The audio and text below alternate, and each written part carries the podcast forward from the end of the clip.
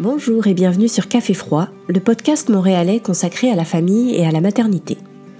Je suis Ingrid, l'animatrice de ce podcast, maman de deux enfants et passionnée par la grande aventure de la parentalité.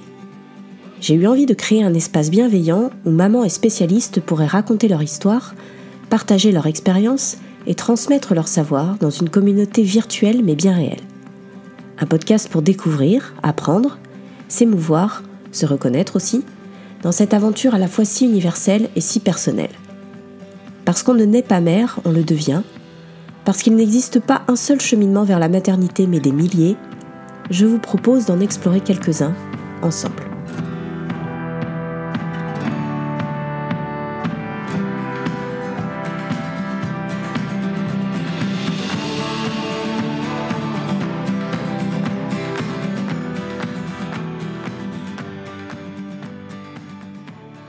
La matrescence.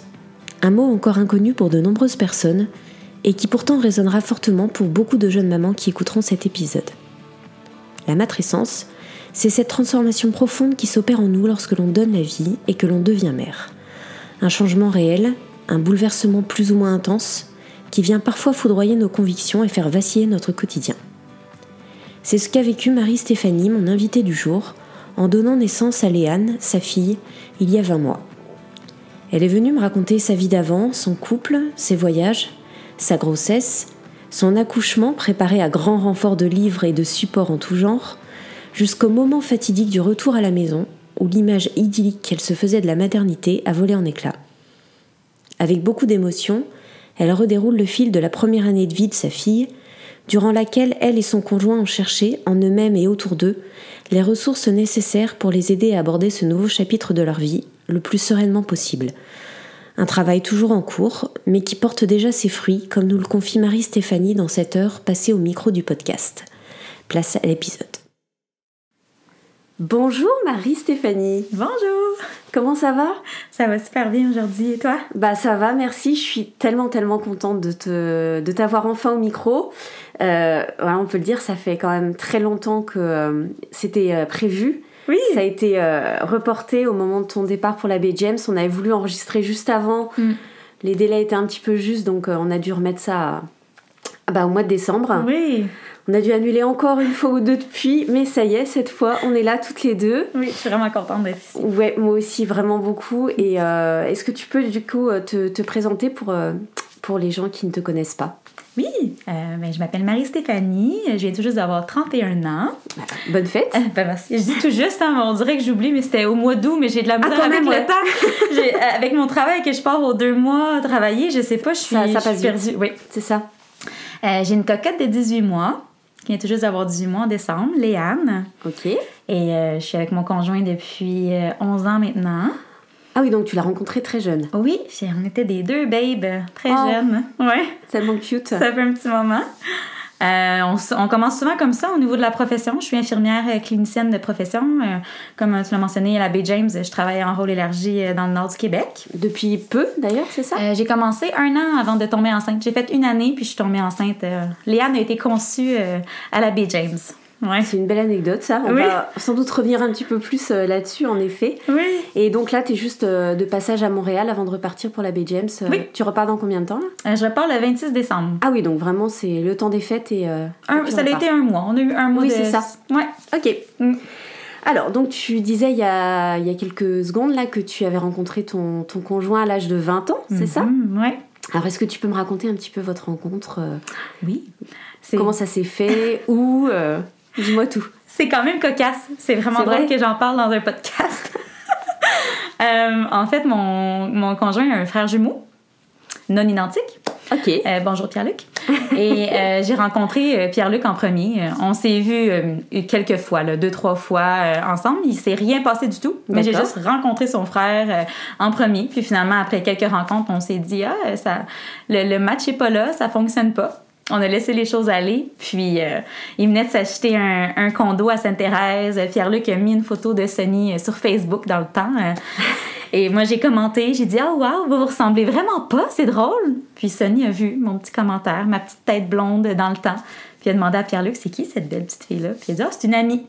Puis Sonny est rentré en contact avec moi. On a commencé à se parler. Moi, je partais en Suisse pendant deux semaines dans ce ah temps-là. Fait que j'étais comme, bon, salut Sonny, mais bon, c'est tout, je fais ma vie. Moi, je, je le relayais à son frère dans ma tête. J'étais comme, ben, t'es bien gentil, mais tu sais, non, ça peut pas, ça peut pas marcher. J'ai quand même vu ton frère, même si c'est absolument rien passé. On dirait que mentalement, j'avais un blocage. D'accord. Et euh, je suis revenue de voyage, revenue de Suisse et il m'écrit euh, Je m'en vais voir les feux d'artifice à Montréal, est-ce que tu veux venir me voir et tout ça. J'y allais déjà avec une amie. J'ai dit Ben pourquoi pas. Puis on s'est rencontrés là, puis on s'est jamais, euh, on s'est jamais laissé. Ça a été vraiment un, coup de foudre les deux. Ben, on, a tellement commencé à se jaser, ça allait tellement cliquer et puis on n'a on a pas cessé de se voir après, puis c'était ça, ça a vraiment bien fonctionné là. Vraiment depuis on, on, est vraiment un bon fit ensemble. Ouais. Ouais bien humblement, on, on, est très heureux d'être ensemble. On, se ressemble beaucoup. Ça, ça, ça, a été le fit parfait, disons. c'est super beau comme histoire. Ça, ça, commence drôle. Ouais, à chaque fois, je me dis, bon, mais c'est quand même ça. Si Pierre-Luc n'aurait pas été là, j'aurais pas rencontré son frère euh, ben, Sonny. Donc, euh, ouais. C'était ça le destin, sans doute. Donc vous êtes, euh, vous êtes jeune, amoureux. Euh, raconte-moi un petit peu vos premières années de couple. Euh, c'est quoi à ce moment-là vos envies, vos rêves, vos projets? Est-ce que vous vous projetez déjà un petit peu en tant que parent ou pas du tout? Pas du tout. À ce moment-là, c'est quoi vos, vos attentes de la vie finalement? Est-ce que vous avez des envies de, de voyage, de stabilité de, Qu'est-ce qui vous fait rêver à ce moment-là? Qu'est-ce qui nous fait rêver? Moi, j'étais en plein dans les études. J'étais dans mon baccalauréat en infirmière, euh, en sciences infirmières. OK. Sonny, il travaille dans la restauration. Euh, il est à fond là-dedans depuis le tout début. Il travaille, il a fait un DEP, son euh, gestion de restauration, son cours de sommellerie. Bref, il est vraiment dans sa passion depuis que je l'ai rencontré. Euh, fait que non, dans le temps, moi j'étais à l'école, on vivait nos petites choses. Euh, je m'étais déjà imaginé m'acheter. J'ai eu le, fameux cliché maison, famille, bébé, chien, sans trop y réfléchir. On dirait que c'était comme une évidence, puis je savais pas trop vraiment comment je me sentais face à ça. Puis plus notre couple évoluait, on s'est rendu compte que ben non, on n'en veut pas vraiment d'enfants. on est bien ensemble. Puis euh, j'ai aménagé dans leur condo, dans son condo dans le fond. Puis on était bien. On, on s'est jamais posé de question de si on voulait vraiment avoir des enfants ou pas. On, avait l'impression qu'on n'en aurait jamais. On était très heureux seulement les deux. Ah oui. Ça a été longtemps comme ça. Les gens nous le demandaient parce que bon, là, tu commences à être un peu plus longtemps en couple. Les... C'est pour quand le bébé, c'est pour quand le bébé. Ouais, tu commences à t'installer un peu dans ta vie. Donc la question, oui. légitime ou pas d'ailleurs, mais arrive forcément quoi. Comme si c'est une évidence. Exactement. même si on n'y a pas vraiment réfléchi, mais c'est la logique des choses, c'est la suite des choses. C'est ça. Et euh, non, moi, en finissant mon université, euh, j'avais le désir de partir en voyage. Je l'avais dit à Sonny beaucoup. Euh, j'avais l'impression que j'avais juste étudié dans ma vie. Donc, je disais, quand je termine mon, université, je veux absolument partir en voyage. Avec toi ou sans toi, je sais pas combien de temps, mais j'ai vraiment le désir d'y aller. Puis bon, j'ai semé une petite graine dans sa tête tranquillement. J'avais mon plan derrière et je voulais vraiment partir en voyage avec lui. Puis ça a fonctionné. Ça... Il a décidé qu'on partait ensemble. On est parti 18 mois ensemble voyager. Et t'avais quel âge à ce moment-là alors? Euh, Donc j'ai pris l'avion pour l'Australie, j'avais 25 ans. Waouh. Ouais. Donc pour 18 mois? Oui. Initialement, on savait pas pour combien de temps on partait. On sait qu'on avait un visa euh, vacances-travail euh, pour l'Australie. Les deux, on mhm. avait fait notre demande. Mais je savais que je voulais partir longtemps. J'avais comme le désir de me, de, faire une découvrir. Oui. Ah ouais, il y avait quelque chose. Je, sentais qu'il fallait que je vive beaucoup de choses en quittant mon, mon chez moi. Je voulais vraiment vivre de quoi de gros. Puis j'étais heureuse que Sonny veuille me suivre là-dedans. C'est sûr. Parce que lui, c'était pas son désir. Lui, il aurait resté euh, travailler dans sa passion. Il avait pas le désir d'aller explorer le monde comme moi, je, l'avais. D'accord. Mais je suis très heureuse qu'il ait décidé de partir avec moi. Fait que euh, non, on est parti 18 mois, ouais. Est-ce que c'était ta première expérience à l'étranger, toi? Euh, non, j'avais déjà fait un stage international au Nicaragua en lien avec ma profession à l'université. Ah, ouais. Ça devait être beau, ça aussi. Deux mois et demi, ça a été extraordinaire ça, t'a donné un peu le virus justement du voyage et de découvrir euh, d'autres cultures? Oui, parce que je pense que j'avais fait une fois, deux fois des tout inclus, une fois avec ma famille, une fois avec une amie. C'est le fun, mais c'est pas du tout la même chose que de voyager backpack puis d'explorer, tu sais, à mon humble avis. Donc euh, oui, partir deux mois et demi avec des amis, découvrir une nouvelle culture, puis explorer le Nicaragua du nord au sud, ça a mhm. été une expérience extraordinaire. Encore maintenant, on, se remémore des, des, des, souvenirs, ça nous a ouvert les yeux sur euh, quelque chose qu'on connaissait pas du tout. C'était très pauvre dans la famille où on habitait. Euh, ça l'a vraiment remis les choses en perspective. Si tu le vois pas, puis tu l'as jamais vécu, tu n'es pas vraiment au courant de ça, mais de le vivre en immersion, ça a été une- la plus belle expérience. Je- je- J'encourage tout le monde de le faire. Oui. Ou les enfants, s'il y a une possibilité de partir avec euh, l'école, de le faire, là, wow, vraiment. Donc si vous avez la possibilité, faites-le. Oh oui, à fond, à 100%. Donc ce voyage en Australie, Mm. euh, vous êtes ensemble depuis 5 ans à ce moment-là, c'est ça à peu Euh, près? oui, oui, on s'est rencontrés en 2011, fait que 2016, ouais, 5 ans. Si je calcule vite, vite, là. Ouais. Ça fait ça. Ouais. Mais vous viviez déjà ensemble pratiquement, donc enfin. On avait vécu un an ensemble. Ouais, ok. Ouais, c'est tout. Donc tu considérais que euh, le, le- votre voyage en Australie, est-ce que c'était...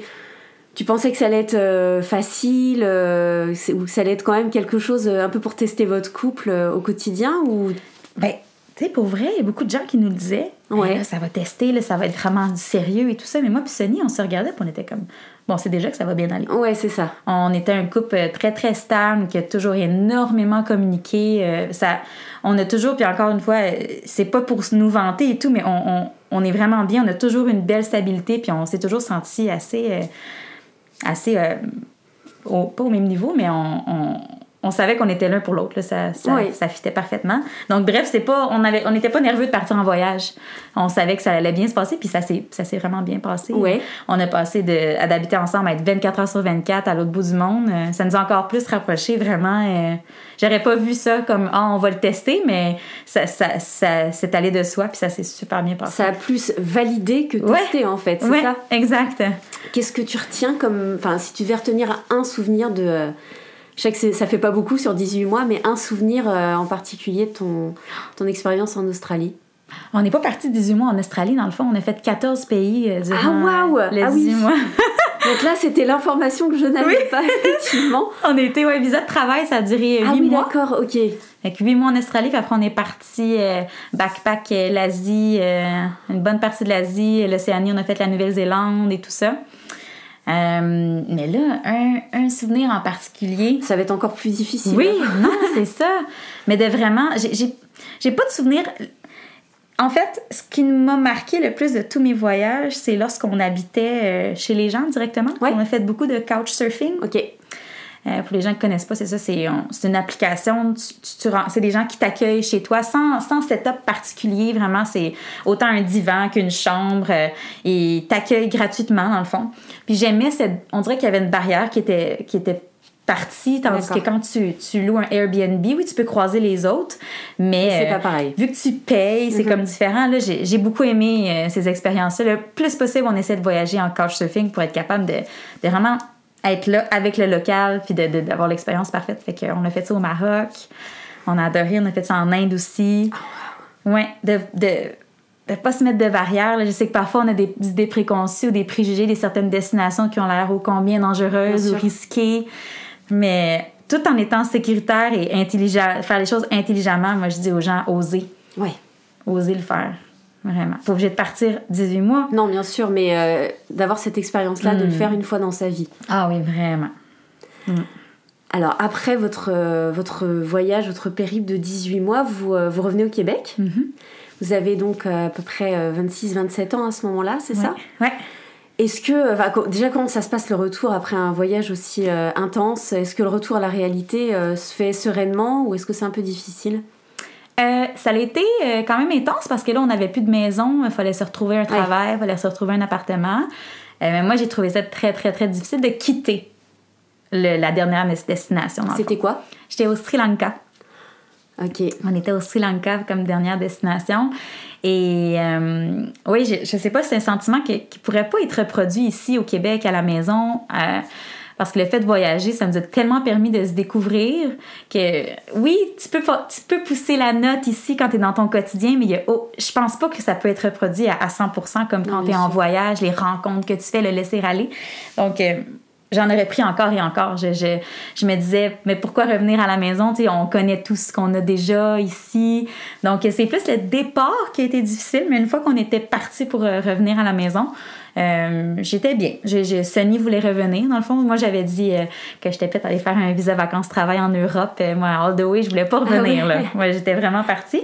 Mais Sonny sentait le besoin de revenir. Puis je me dis, oh, après 18 mois, c'est correct, hein? ça, ça fait du sens. Chacun a, Oui, faut respecter son... Ouais, c'est ça. Euh, non, ça s'est vraiment bien passé. Pour vrai, on était contents de revoir nos familles.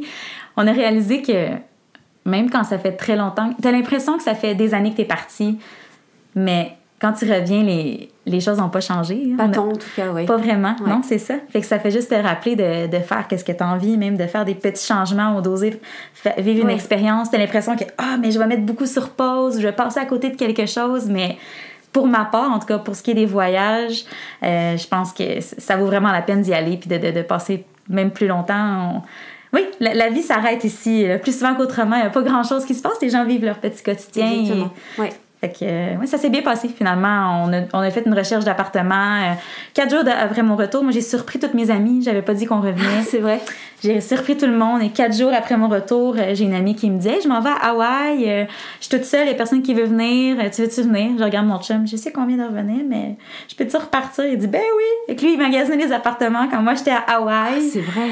J'ai, j'ai, en fait, j'ai pas travaillé pendant six mois quand je suis revenue. OK j'ai continué, j'étais allée en, en Colombie, j'étais allée en Islande, j'étais allée à Hawaï, fait que tu comprends que j'étais pas prête à, à comme revenir euh, dans mes souliers je un comprends. petit peu. fait que ça s'est fait quand même solo parce que euh, slow parce que j'ai pas retourné tout de suite au travail. À... Fait que ça s'est fait tranquillement comme ça. On a plus recommencé à travailler euh, en juin justement. Alors, on, là, on est en juin de quelle année? Fait que, en juin 2018. On est revenu en mars 2018. OK. On a continué à faire nos petites choses. On a magasiné notre, notre, notre appartement. Puis retour au travail en juin. Ouais. OK. Donc, avec mm. un retour au Québec, retour au travail euh, en juin 2018. Est-ce mm. qu'à ce moment-là, euh, toi qui euh, n'envisageais pas dans ton couple forcément d'avoir d'enfants, est-ce que c'est une question qui repop de temps en temps à ce moment-là ou pas? C'est vraiment c'est vraiment bon comme question parce que ça l'amène à, un sujet qui est, pertinent pour le mois de juin 2018. Euh, non, pour répondre à ta question, pas du tout. On ne pensait pas encore avoir d'enfants zéro. On était heureux de reprendre une vie ici. De, de, de... On était très heureux d'habiter à Montréal parce qu'on habitait sur la rive nord de Montréal à Sainte-Thérèse ensemble. D'accord. Puis notre rêve du temps, c'était d'habiter en ville. On avait Ouais. envie. On était toujours rendus à Montréal, fait qu'on voulait vraiment vivre la ville et tout. Fait que là, on était rendus à se retrouver chacun nos travails respectifs et de, de vivre à Montréal. Et euh, en juin 2018, et j'ai tombé enceinte. Oh, waouh. Alors, comment tu vis cette, euh, cette découverte de ta grossesse? Je vis ça euh, terriblement. Terriblement. Euh, on, on en avait discuté. du- Ça faisait, ça faisait quelques années qu'on était ensemble. Je veux pas quand les gens, surtout en voyage, hein, les, gens, les, les gens euh, très sur le mariage, les enfants, on se faisait énormément poser la question. Ouais. Fait c'est sûr que le sujet venait, mais c'était pas quelque chose qu'on voulait. On était, puis sans dire, on n'était pas rendu là, ça passait pas par notre tête. C'était pas, Ouais, ça pas ça qu'on désirait. Donc euh, là, tomber enceinte nous a amené à vraiment avoir les grosses discussions. Oui. Euh, ça a été très, très difficile. J'ai vécu une semaine euh, vraiment intense parce que, bon, c'était en très, en- vraiment en début de grossesse. J'étais peut-être à six semaines, 6-7 D'accord. semaines quand je l'ai su. Et euh, j'ai pris vraiment le temps d'y réfléchir. Avec Sonny, on était vraiment le pour et le contre. On a discuté énormément. J'ai appelé SOS grossesse. Je, je me suis full informée, essayé de voir qu'est-ce qui, quelles étaient mes options. C'est bien, t'as, t'as- justement, voilà, t'as été chercher des ressources. euh, Ouais, ouais, je pense que c'est important de ne pas se sentir toute seule si ça nous arrive. Exactement. Euh, mais puis la, la, la décision finalement, on a fait une interruption de, volontaire de grossesse. Euh, c'était difficile, même, même maintenant quand on en parle, ça nous rend très émotifs parce que on avait tout en place. On avait l'appartement, on venait de se trouver un travail, on avait tout physiquement, techniquement pour accueillir un bébé, mais on n'avait pas le désir de le garder, on n'avait pas le désir d'en avoir un. Puis c'est ça quand même la raison numéro un pour garder un enfant, c'est d'en avoir envie. Ouais, ouais. Et ben il y a des gens, puis je, respecte ça à 100%. Je sais que bon, interruption volontaire de grossesse, ça peut titiller certaines personnes. Je sais que c'est un sujet sensible. Il y en a qui refusent de se faire avorter, donc qui le gardent, puis là, finalement sont contents. Tu sais, tout, on a toutes des raisons, mais nous, oui, ça a préconisé le fait de ne pas vouloir d'avoir d'enfants dans le temps, du moins. Euh, ça, nous a, ça nous a vraiment marqué. Fait qu'on a pris la décision de, de faire euh, l'interruption volontaire euh, de grossesse. Mais tu vois, dans le temps, quand on a décidé de ne pas garder le- le- le bébé, on, on s'est mis à peut-être se dire mais je pense qu'on en aurait peut-être un jour. C'était comme la première fois que ça passait par notre tête, même si là, c'était pas le bon moment du tout. Je comprends. Euh, c'était la première fois qu'on s'est dit Ah, finalement. Écoute, ça pourrait. Ouais. À force d'en parler, là, le pour, le contre, pourquoi le garder, pourquoi pas le garder, ça nous a vraiment fait réfléchir. Que ça, ça a été curieux. Dans, dans la situation difficile qu'on a vécue, ça nous a comme amené la possibilité de peut-être que ça pourrait arriver dans les prochaines années. Parce que pour la première fois, c'était une situation très concrète Exact. qui vous forçait à vous poser les vraies questions Exact. d'accueillir ou non un enfant. Tu le dis très bien. C'était ça. On était obligés d'avoir la discussion. On a décidé que là, c'était pas le bon moment pour plein de raisons, mais reste que oui, ça l'a forcé à, à ce qu'on ait vraiment cette réflexion-là poussée. Mm. Ok. Mm. Et euh, donc vous reprenez votre vie après euh, cette interruption de grossesse. Mhm. Et euh, vous profitez, entre guillemets, de votre vie de couple, de vivre à Montréal. Vous vivez comme ça une, une période, j'imagine, très, très joyeuse pour Mhm. vous. Mhm.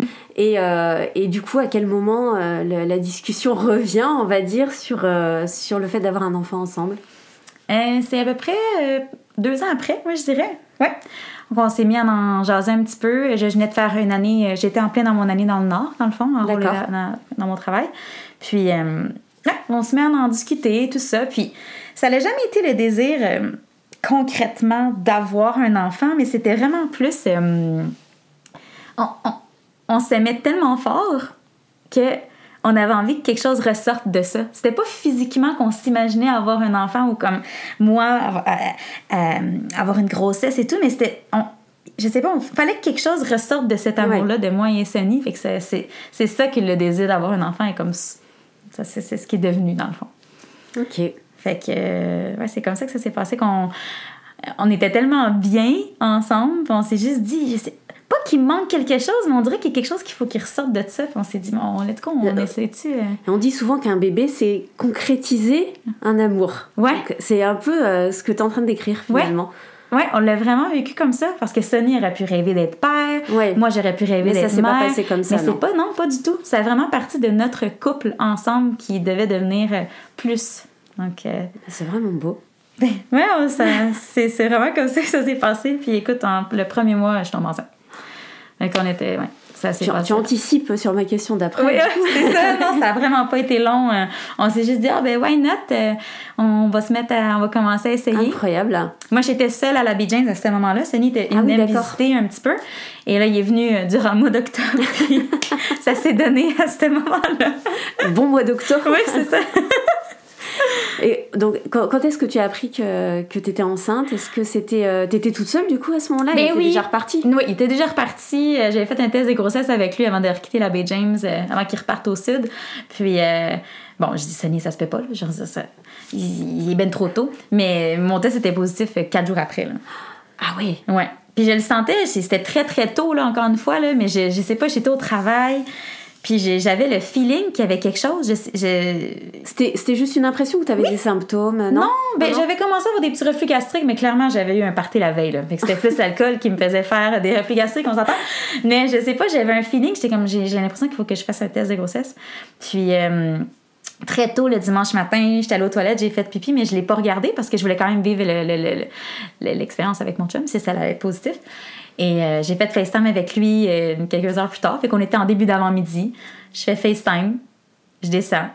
Puis sur le coup, je pense que c'est négatif. Tellement qu'il est pâle. D'accord. Juste avertir les filles et les hommes. Des fois, on a l'impression que oh, mais la ligne est tout petite. S'il y a une Non, ligne, c'est positif. C'est ça, exactement. C'est positif. Donc euh, voilà, je le prends puis je dis ah non non c'est négatif. Puis je me vois encore, je suis en FaceTime. Je rapproche le test, je suis comme oh mon dieu, oh mon dieu, puis c'était positif. On a vécu ça à 1000 km de distance, mais on Wow. c'est comme ça. Ouais. Et qu'est-ce que vous avez ressenti à ce moment-là? Vous étiez super heureux, un peu stressé? Moi j'étais terrorisée. Ouais. Le fait que ça soit nous, c'est- en dedans de nous, on dirait qu'il y a quelque chose de plus concret. Là. On en parle souvent que les hommes réalisent plus tard quand le bébé naît ou quand il y a la bédaine ou quand on sent les, les, les coups dans le ventre de la maman. Euh, Sonny, il était comme, ah, il était comme content, mais même tu voyais qu'il était un peu déconnecté de on est très Ouais. loin. Euh, fait que non, sur le coup, j'ai, j'ai- moi j'étais un peu paniquée, j'ai pleuré de comme, oh mon dieu, qu'est-ce qu'on a fait? Un peu de panique là, clairement, mais ça s'est placé après, mais c'était tellement tôt, c'était encore peu concret. Ça m'a pris beaucoup de temps avant de réaliser de, que j'allais avoir un enfant. D'accord. Ouais. Est-ce que tu te souviens justement, euh, est-ce, qu'il y a eu un déclic qui a fait que tu as réalisé que tu allais avoir un enfant? Il y a un moment précis ou... Hum, ben, ça- m'a aidé quand j'ai su le sexe du bébé. Parce que non, jusqu'à 20 semaines, de un, j'avais presque pas de bédaine, vraiment. J'ai été suivie justement parce que j'avais pas une grosse. euh, ma hauteur utérine était toujours en bas des normales. J'avais, je perdais, je prenais vraiment pas beaucoup de poids. Fait que bref, j'avais pas une grosse bédaine. Déjà là, ça l'aidait pas à prendre conscience. Non, c'est sûr. Euh, mais oui, je réalisais pas que j'avais un bébé dans mon ventre. Jusqu'à ce que je décide. Au début, on voulait pas savoir le sexe du tout. J'aimais l'idée de, de vivre l'expérience, de savoir Ouais. le sexe euh, à la naissance. Et euh, non, j'ai- comme ressenti le besoin. Je me disais, ah, si au moins je sais si c'est un garçon ou une fille, je vais être capable de plus l'imager. Puis à partir du moment que j'ai su que c'était une petite fille, euh, ça m'a vraiment aidé. Là, je le, je le réalisais que j'avais un. J'étais capable de voir, de comprendre un peu ce qui se passait dans mon corps. Ouais. Ok. Mm. Et justement, est-ce que c'était une, une belle grossesse physiquement, euh, psychologiquement? Est-ce que toi, tu, tu le vivais bien? J'avais commencé à faire de l'anxiété avant euh, de tomber enceinte. Et quand j'ai tombé enceinte, j'ai jamais été aussi calme de toute ma vie. Je sais pas. C'est sûr, c'est hormonal. Il y a- il y, a un processus qui était, qui était hors de mon contrôle, mais je me sentais tellement bien, tellement calme. J'ai tellement. En résumé de ma grossesse, c'était moi les infirmiers les- avec les mains sur ma bédaine euh, sur le bord de ma fenêtre dans mon salon. Ça, ça a été ça une bonne partie de ma grossesse. J'ai, j'ai été en constante méditation, j'ai l'impression. Oh, wow. Oui, j'ai les premiers. euh, euh, Jusqu'à 14 semaines, j'ai eu énormément de nausées et de fatigue. Fait que mon premier trimestre, c'est comme beaucoup de femmes Oui, le c'est classique, effectivement. Oui, c'est ça. Fait que ça a été plus difficile à ce moment-là. Mais à partir du moment que les symptômes ont disparu, j'ai un peu plus euh, apprécié le tout. Fait qu'aucun aucun mot particulier. Bon, à la fin, un peu le sciatique, mais encore une fois, j'avais une bédaine que beaucoup ont au deuxième trimestre, moi, juste avant d'accoucher. là. Fait que, tu sais, j'ai pas eu les mots physiques un peu plus désagréables. Fait que non, j'ai adoré être enceinte. De sentir euh, Léane bouger. On savait pas encore que c'était Léane. On hésitait entre deux noms. On C'est l'a- vrai? On l'a décidé quand on a vu son, son visage. Ah, c'est le fun, ça. Fait qu'on savait comme pas trop, euh, je, je la nommais pas, mais juste de, de, de connecter avec elle. J'ai vraiment souvent fait du yoga puis de la méditation avec les mains sur ma bédaine, puis de la- le, le- le sentiment d'accalmie que j'ai vécu. Ouais. Euh, je suis quand même quelqu'un d'assez énergique puis de hype dans la vie, mais ma grossesse m'a vraiment mis au ralenti, comme si je voulais pas euh, amener cette, cette nervosité-là euh, à ma fille. D'accord. J'ai toujours cru que nos émotions puis nos sentiments ne- ne- peuvent être transmis à, à notre bébé dans notre ventre. Donc, j'avais vraiment l'intention d'amener ce calme-là à mon, à mon bébé. Mm. C'est c'est plutôt une bonne chose, effectivement, de, ouais. enfin, de penser à ça pendant que tu es enceinte, euh, de, de ça, d'essayer de pas d'aller contre ta nature, mais en tout cas de, euh, de, de l'apaiser un petit peu. Mhm. Est-ce que tu avais des, des exercices spécifiques de yoga ou de méditation euh, euh, au moment de ta grossesse? J'ai fait beaucoup. euh, non, j'allais vraiment sur YouTube. Je regardais. elle a un drôle de nom. C'est Pregn- Pregnancy and Postpartum TV. Ok. C'est sur YouTube. je l'adore. Elle, elle nommait vraiment plein de. De- de- d'exercices et de, de séances pour premier trimestre, deuxième trimestre, troisième trimestre. Elle donnait même des trucs à la fin pour euh, comment t'aider à, à ramollir ton col et tout ça. Elle a vraiment beaucoup de- d'accrédit- Ah, Elle a beaucoup de cours. là. Elle est quand même euh, bien formée, la dame. Et euh, oui, je suggère euh, ça si jamais les Ouais, gens ça a l'air sont- d'être sont une super ressource, effectivement. ouais. Ouais. Mais non, je faisais vraiment pas vraiment quelque chose de précis en tant que tel. Des fois, j'allais faire d'autres cours de yoga d'une autre personne que je voyais. Euh, C'était juste pour avoir une séance avec, avec moi-même bien tranquille. Des étirements pour ouvrir les hanches. Je suis très perfectionniste. Moi, j'aime ça m'informer. hein. J'avais mes petits livres d'accouchement sans stress, mes petits livres de sage-femme pour euh, connaître un peu le processus de la grossesse, comment accoucher le plus physiologiquement possible.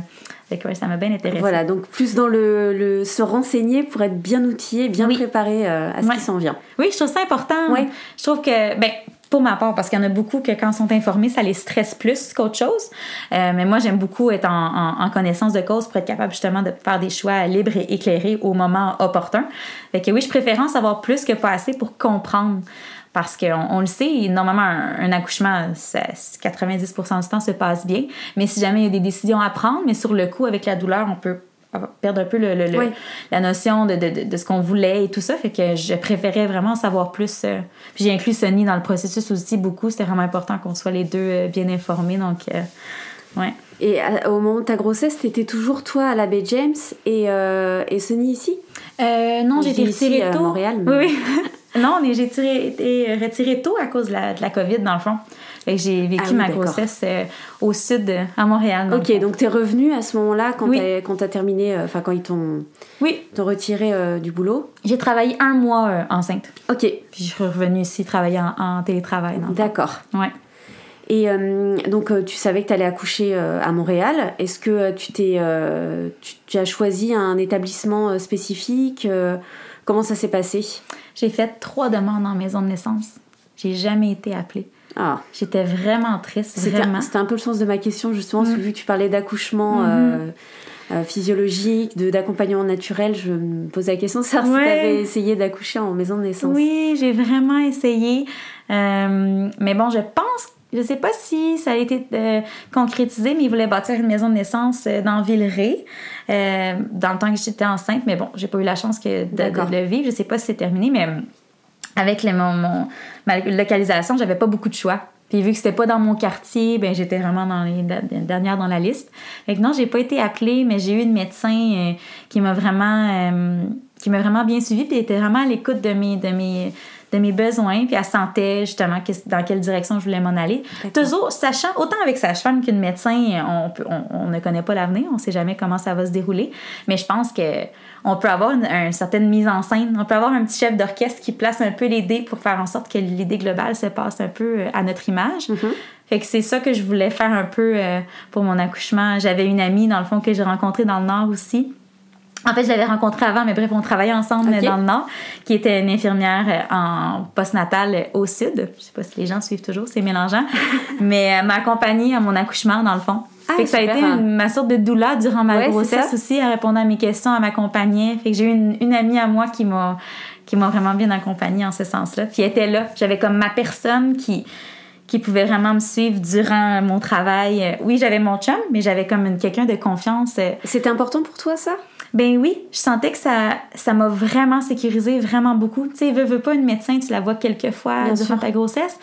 Je, je recommanderais ça à, à tout le monde, que ça soit ta mère, ta meilleure amie ou juste quelqu'un d'extérieur qui est un peu moins impliqué que le papa ou le, Mhm. le- le partenaire, la partenaire. Euh, C'était très important, puis je regrette zéro euh, mon choix. Ça a fait vraiment une différence. Elle était là aussi pour accompagner Sonny, qui lui aussi vivait un moment très Bien gros.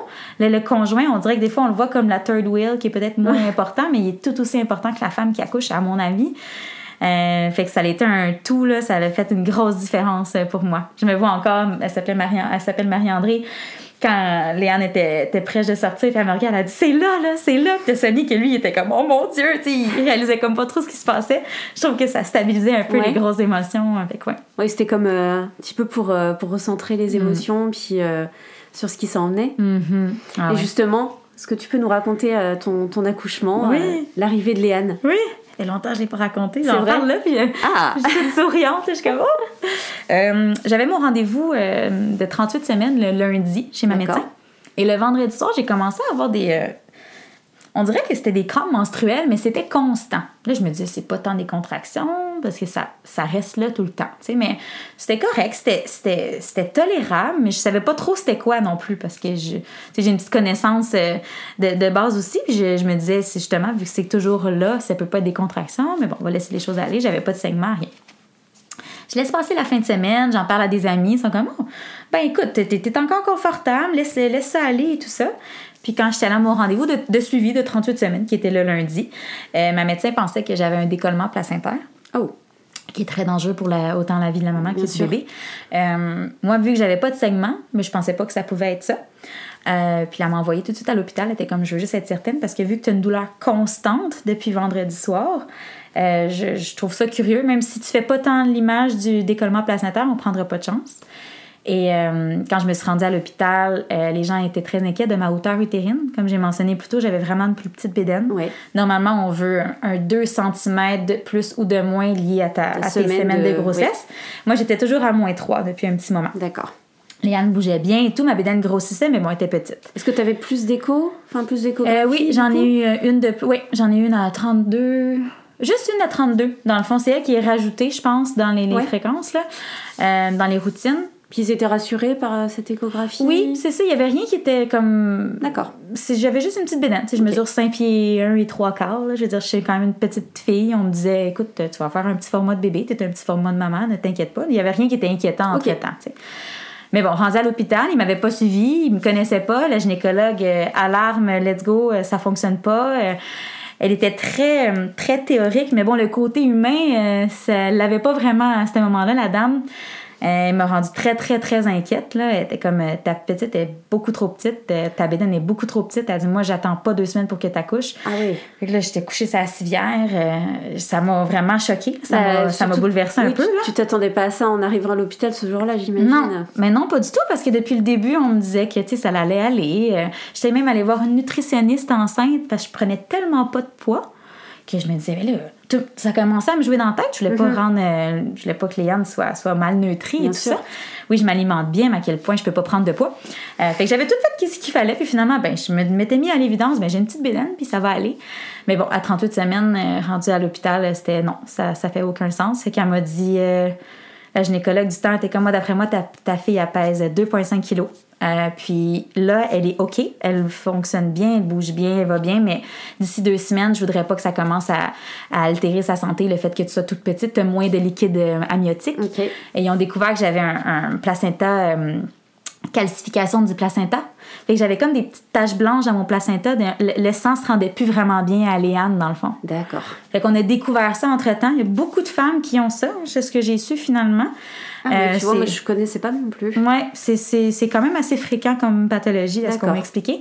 Euh, mais vu que Léane était de petit poids, que j'avais moins de liquide amniotique, on voulait pas euh, faire en sorte que si jamais je tombe en travail dans une semaine, ben là, Léane souffre un peu plus des contractions, vu que bon.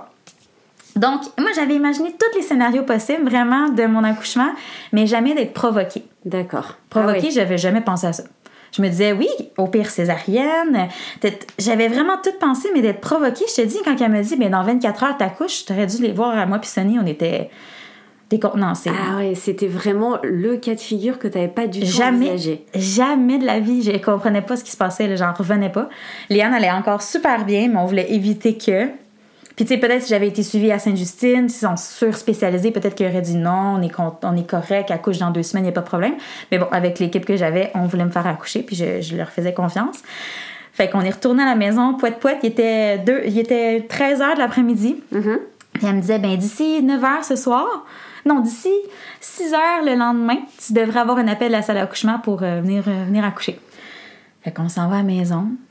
Ah, f- fun part, euh, tout le long de ma grossesse, je m'étais dit, quand mon travail va commencer, je veux me prendre un petit verre de vin. Un petit verre de vin rouge. J'avais lu ça dans un livre de sa chambre. Ça m'avait fait sourire parce qu'elle disait comme quoi, quand on s'en va à l'hôpital, si on a besoin d'être soulagé, on peut déjà recevoir de la morphine, on peut vous mettre sur l'épidurale et tout ça, qui sont des narcotiques. Fait que vraiment, je me disais, ben c'est quoi le pire? On va peut-être nous donner de la médication, on veut, veut pas, pour nous soulager. Moi, une petite gorgée de verre de vin pour me détendre un petit peu, pour calmer mon, mon, mon corps, pour vraiment être prête à, à le détendre un peu pour le travail qui s'en venait. J'avais imaginé que je prenais Ah un oui. petit verre de vin. C'est quand même comique. Qu'est-ce qu'on a fait quand on a quitté l'hôpital? On est allé à la SAQ. On est allé se prendre une petite, euh, une petite bouteille de vin. J'ai pris trois gorgées. C'était comme le sentiment de juste calmer le tout. J'avais pas pris d'alcool de ma grossesse, mais j'étais tellement nerveuse, j'étais tellement euh, de la situation que j'ai dit non, je vais faire ce que je voulais. Euh, on est allé chercher une petite bouteille. Vu qu'on est allé chercher des sushis vegan, une petite bouteille de vin pour se détendre. Je me suis fermé les yeux à 6h30. À 7h, on m'appelait pour euh, me dire bon, on va avoir de la parti. place pour toi à 21h ce soir. Présente-toi à l'hôpital. Fait qu'on s'est présenté à l'hôpital à 21h. Puis c'est, c'est curieux, là, on dirait vraiment que tu arrives à l'hôtel. Quand tu es provoqué, là, pour Ouais. les femmes qui l'ont vécu, tu arrives, ils prennent tes informations, tu installes un soluté, puis on te passe sur le, le pitocin là, pour les, Ouais. les contractions de l'utérus. C'est, c'est, c'est, c'est ça, tu es là pour ça. Tu n'attends pas que ça, que ça déclenche tout seul. Fait qu'on m'a parti sur le pitocin, il était quoi? 22 heures et quelques. Puis j'ai- Puis j'ai commencé à avoir des contractions quand même intenses vers minuit. Donc assez rapide. Ouais, ouais, ça a été rapide. Ça a été rapide. Puis on m'avait mentionné, je l'avais demandé à Marie-André justement, ah, est-ce que tu penses que je vais pouvoir accoucher euh, sans épidurale malgré être sur le, le pitocin? Puis elle était comme, tu vas voir, Marie, quand on est sur la médication, ça fait beaucoup plus mal. Tu sais, t'as pas le cocktail d'hormones que ton corps sécrète quand les contractions commencent, commencent naturellement. c'est qu'elle dit, tu verras. J'étais, j'étais ouverte à avoir l'épidurale, encore une fois, si je n'avais besoin. J'étais pas fermée à ça du tout. Puis euh, j'ai tout fait. Sonny faisait les points de pression, j'avais le ballon. Euh, tu sais, justement, quand on, quand m'a installé le pitocin, normalement, on m'aurait peut-être laissé dans le lit sans trop me dire qu'est-ce que je pouvais faire. Mais moi, j'avais lu qu'il fallait vraiment beaucoup plus bouger pour aider le travail. Fait que j'ai dit, ah, ça vous dérange-tu qu'on essaie de me mettre sur le ballon? Ça a été plus compliqué pour eux. Fallait qu'ils mettent le, le moniteur, les straps sur ma bédaine. Puis, ah, le, le, le- on sentait pas, on n'entendait pas toujours le cœur du bébé. Tu sais, je sais qu'ils ont travaillé fort, mais j'avais ce désir-là de beaucoup Ouais, plus bien. bouger. Fait que je l'ai mentionné, mais si je l'avais pas lu ou pas su, je l'aurais, j'aurais été dans le lit, puis ça, ça, ça peut-être passé ça. autrement. Fait que ballon, le bain, les points de pression et tout. Et j'ai vraiment travaillé le plus que je pouvais. Puis à un moment donné, j'ai dit, euh, je pense pas que je, je pense pas que je vais y arriver. J'ai vraiment fait tout- J'avais l'impression, je sais pas si c'est justement la, la pitocin, mais que les contractions étaient aux deux, deux, une à deux minutes, mais sans arrêt, j'avais tout le temps mal au C'est ça, ventre. t'avais pas le temps de reprendre tes, C'est ça. Tes avait pas de esprits ou pause. ton... Ouais. J'ai tellement trouvé ça intense. Vraiment, la contraction était terminée, on le voyait sur le moniteur, mais j'avais encore une douleur. Ouais. Fait que j'avais pas vraiment le temps de me reposer.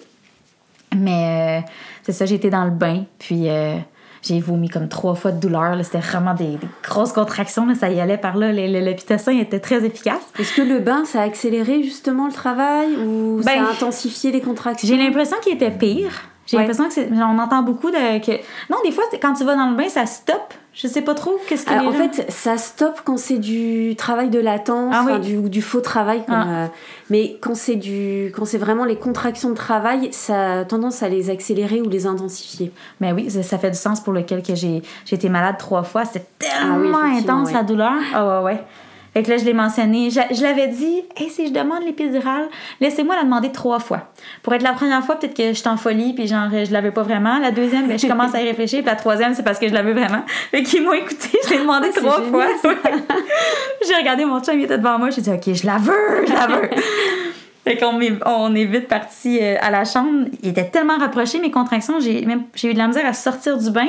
J'ai re une contraction. Je me suis comme accroupie à quatre pattes Ah, à côté wow. du bain. Puis là, après, quand c'était le temps, avec mon, mon poteau, j'ai comme couru dans le corridor. Là, tout le monde était comme, ça, comme ça. J'étais comme, je veux pas avoir une contraction en plein milieu du corridor. Ouais. La seule chose que je pouvais faire, c'était me mettre à quatre pattes. Puis on entend beaucoup ça aussi, le côté animal. Bien quand C'est souvent cette position-là, mais c'est la seule position que je pouvais avoir. Et c'était instinctif, c'est Oui. vraiment ce que tu avais envie de. C'était ça, tassez-vous. Je voulais comme pas nécessairement me mettre à quatre pattes en plein milieu du corridor d'hôpital. J'ai eu le temps de me rendre à ma chambre. Puis euh, l'anesthésiste, ça a pris euh, 15 minutes puis est arrivée. Ah, Des fois, t'entends des histoires que c'est. C'est je vrai, sais pas c'est que- vrai. Mon Dieu, je sais pas comment j'aurais fait d'attendre plus longtemps. bah 15 minutes, déjà, tu as le temps d'en avoir. euh, Oui, t'as le temps. Mais je peux pas me plaindre. T'entends qu'il y en a qui attendent des 45 minutes, il y en a vrai. pas, il y en a une pour tout l'hôpital, puis est C'est en vrai. urgence. Écoute, euh, je me considérais chanceuse. Quand je l'ai vu arriver après 15 minutes, j'étais très, très Si satisfaite. tu vois arriver l'anesthésiste, c'est comme. Oui, euh, c'est ça. Oh mon Dieu. Ouais. Fait que c'est ça. Euh, j'ai eu l'épidurale. Ça m'a permis de me reposer. Je suis très heureuse de l'avoir eu. Je sentais que c'est ce que mon corps avait de, de besoin euh, vraiment à ce moment-là. Sonny a pu dormir. Moi, j'ai pu dormir. Euh, fait que vers 6 heures le matin, on me demande, oui, j'avais dit aussi de limiter les touchés vaginaux si possible, euh, limiter les signes vitaux. Tu sais, je voulais vraiment être le moins, qu'on intervienne le moins possible Ouais. sur moi. C'est que, en temps que bébé et maman est bien, évidemment. Puis l'infirmière est venue me voir, puis elle m'a dit, euh, est-ce que, hum, est-ce que j'aimerais ça te- te- t'examiner? Est-ce que tu es d'accord? J'ai dit oui. J'étais à 10 cm. Puis euh, j'avais mentionné le désir d'attendre de sentir que Léane, euh, que le bébé poussait avant de commencer mes poussées. Et encore une fois, ils ont respecté ça. Ils m'ont dit, là, tu sens pas du tout que ça pousse? J'ai dit non, pas du tout. Fait qu'ils m'ont laissé, laissé reposer pendant 1h45 encore, mais malgré que j'étais à 10 Wow. cm. Fait qu'on a laissé le corps travailler, on a laissé avoir les contractions. Puis à un moment donné, je sentais un peu plus que ça poussait dans mes fesses, malgré l'épidurale. J'ai quand même bien senti. C'est important de le préciser aussi Oui. parce qu'on a souvent cette image de l'épidurale qui, euh, qui enlève toutes les sensations, Mm. mais on peut toujours avoir ces sensations de Mm. euh, la contraction qui arrive, qui fait une sorte de pression Mhm. euh, Oui, oui. dans le corps et, euh, et de sentir aussi le bébé pousser, effectivement. Oui, vraiment. Que j'étais vraiment euh, contente de sentir, euh, de sentir ça. Euh, fait que là, quand j'ai dit que ça commençait à pousser dans mes fesses, euh, on est venu me voir. Puis euh, on m'a juste. J'étais déjà sur le côté. J'avais aussi demandé de voir si c'était possible de pas me faire mettre en position gynécologique. Mhm. J'ai- j'avais beaucoup d'informations dans ma tête, mais s'il fallait que j'accouche comme ça pour X, Y, Z raison, j'aurais accepté. J'avais juste des demandes parce que j'avais lu que physiologiquement, ça se passait mieux pour le bébé et tout ça, que c'était plus facile. Euh, J'étais déjà dans cette position-là. On m'avait déplacé de côté durant la nuit et tout. Puis la médecin est venue me voir. On a vu que j'étais à 10 et tout ça. C'était le temps de pousser. Là, elle m'a dit euh, Fais un petit test. On va voir si tu es capable. euh, à, à la prochaine contraction, on va voir comment ça se passe. on savait, on avait l'impression que ça allait prendre des heures avant d'accoucher, à cause sur l'épidurale, c'est souvent ça qu'on entend. Puis Sonny est allé aux toilettes. Il dit, je reviens. Fait qu'il s'en va aux toilettes, la médecin, euh, Juliane, elle arrive. Elle dit, bon, avec prochaine contraction, on Oh fait non. juste pousser, voir comment que ça se passe, si ça va bien, si ça descend, s'il y a quelque chose, tu sais. Je, je pousse une fois. Elle me dit, OK, ta, ta, ta, ta, ta, ta, la tête est là. Puis Sonny était pas là, avec là, on sort. Là, Juliane, la médecin, elle met sa tête, elle cherche Sonny, il arrive pas. Il ressort des toilettes, ben chill. Et comme Sonny, si tu rentres pas, tu vas manquer l'accouchement de ta femme. Il est comme, quoi? Fait qu'il rentre, j'ai poussé deux fois. Puis à peine, euh, moi, j'ai poussé la, la petite bouche avec un petit trait d'air pour éviter de, de déchirer. J'avais l'air de, de même pas pousser tellement que j'ai pas poussé fort. Puis Léane est sortie. Incroyable. euh, elle pesait 2,5 kilos. Comme Ah, la gynécologue bien accurate. Ouais. Ouais, elle avait raison. Une petite cocotte euh, minuscule, mais l'accouchement s'est bien passé. euh, Ça a sorti euh, Génial. comme rien. Ouais. Fait que c'est ça. Mm. Ah, Déjà, c'est un très beau, euh, très beau récit d'accouchement. Oui. euh, bien positif, comme on a besoin d'en entendre, parce Oui. qu'on entend aussi beaucoup de beaucoup d'accouchements euh, qui, qui se passent pas forcément bien. Ouais. C'est important aussi d'avoir des, Ben beaux oui. récits d'accouchement. Clairement, j'en ai tellement écouté pendant que j'étais enceinte des récits. Ça m'aidait d'entendre les Ouais. histoires des autres et Moi tout aussi, ça. j'aime beaucoup ça, ouais. Ouais. Effectivement. Ça, ça, ça change, tu sais jamais, t'as pas le contrôle du tout. Mais c'est pour ça aussi que je mentionnais que j'aimais bien être un peu plus informée pour savoir un peu. Euh, parce que c'est toi qui accouches. Oui. C'est, c'est, tu, tu es capable d'accoucher, tu es responsable de ton accouchement. Fait que je pense que ça donne une certaine, euh, euh, une certaine euh, pas de responsabilité, mais tu as le pouvoir de le faire par toi-même et de comprendre un peu ce qui se passe. Tu es, la, t'es l'actrice principale de la situation. là. Donc, euh, je pense que de, de savoir un peu euh, qu'est-ce qui peut se passer puis de comprendre, ça peut aider euh, au processus. Vraiment. Mm. Alors, ta, ta fille naît. Qu'est-ce que tu ressens au moment où, où elle arrive? Est-ce que à ce moment-là, tu ressens euh, une explosion d'amour inconditionnel euh, ou pas, Pas du du tout, Pas du tout. Je comprends même pas. euh, j'ai- Elle est sur moi, elle pleurait euh, de la première seconde qu'elle est sortie. Elle, elle avait le cordon en- encore dans la main, les pieds en dedans, encore en dedans de moi, le cordon ombilical, puis elle hurlait sa vie. Euh, déjà sur moi, après tout de suite, on me l'a mis super fragile. C'est tout mouillé, tu comprends pas trop. Non, j'étais complètement déconnectée. Je comprenais pas que j'avais mon enfant euh, sur moi. Là, une seconde, t'étais en dedans de moi, puis là, t'es, ouais. welcome to this world, t'es arrivé. Euh, fait que non, pas d'explosion. J'étais- bien, j'étais sereine, épuisée, mais là, dans le moment présent, très, euh, très calme, mais pas. euh, j'ai pas eu de coup de foudre, là, comme beaucoup ont, ont vécu. Et même Sonny, même chose, était juste contente de savoir que j'aille bien. Léane, elle va bien. C'est beau, Léane, on n'a pas décidé son nom encore. Mais le bébé va bien et tout ça, mais c'est stable. C'est assez, euh, Ouais. c'est assez neutre comme émotion. Je suis plus en, en donneur de soins à faire en sorte que ce bébé-là soit, soit confortable et euh, survive. là. Fait que je, je suis là, puis on bouge pas, c'est tout. J'étais un petit peu déconnectée. Ouais, Ouais. de- ouais. Est-ce que c'est un état qui est resté un petit peu ou est-ce que tu as vite shifté vers, euh, vers un mode plus, on va dire, euh, je sais pas si on peut dire plus maternel, c'est peut-être Mhm. pas le mot, mais euh, en Mhm. tout cas plus euh, fusionnel? Ouais. Non, ça m'a vraiment pris beaucoup de temps avec Léane. même rendue à la maison. ça a pris plusieurs semaines avant que je, je connecte vraiment au fait d'être maman, puis de, de- même de dire que, que j'aimais mon enfant. J'étais j'étais euh, j'étais attachée à ma fille. J'avais ce sentiment. Tu sais, il y en a vraiment, t'entends des histoires que sont. Ils veulent même pas prendre leur bébé. Euh, Non, je, je, non, je suis pas intéressée. Prends-la. Ils ont vraiment un blocage. Moi, au niveau du lien d'attachement. oui, le euh, lien d'attachement, oui. Moi, j'ai pas vécu ça comme ça, mais j'étais beaucoup plus en mode, euh, justement, donneur de soins, je, je t'allaite, euh, je te fais manger, euh, je dors presque pas. Je... Non, j'étais complètement déconnectée pendant vraiment longtemps de, de, de juste... euh, Qu'est-ce que j'étais en train de vivre euh, avec un, un nouveau bébé dans, dans ma vie. là. On faisait juste, euh, Sonny et moi, on était en mode, euh, on prend soin d'un petit être humain. Sans trop se questionner comment on se sent par rapport à ça, dans le Ouais, c'est ça. Il n'y avait pas vraiment de- d'introspection, de.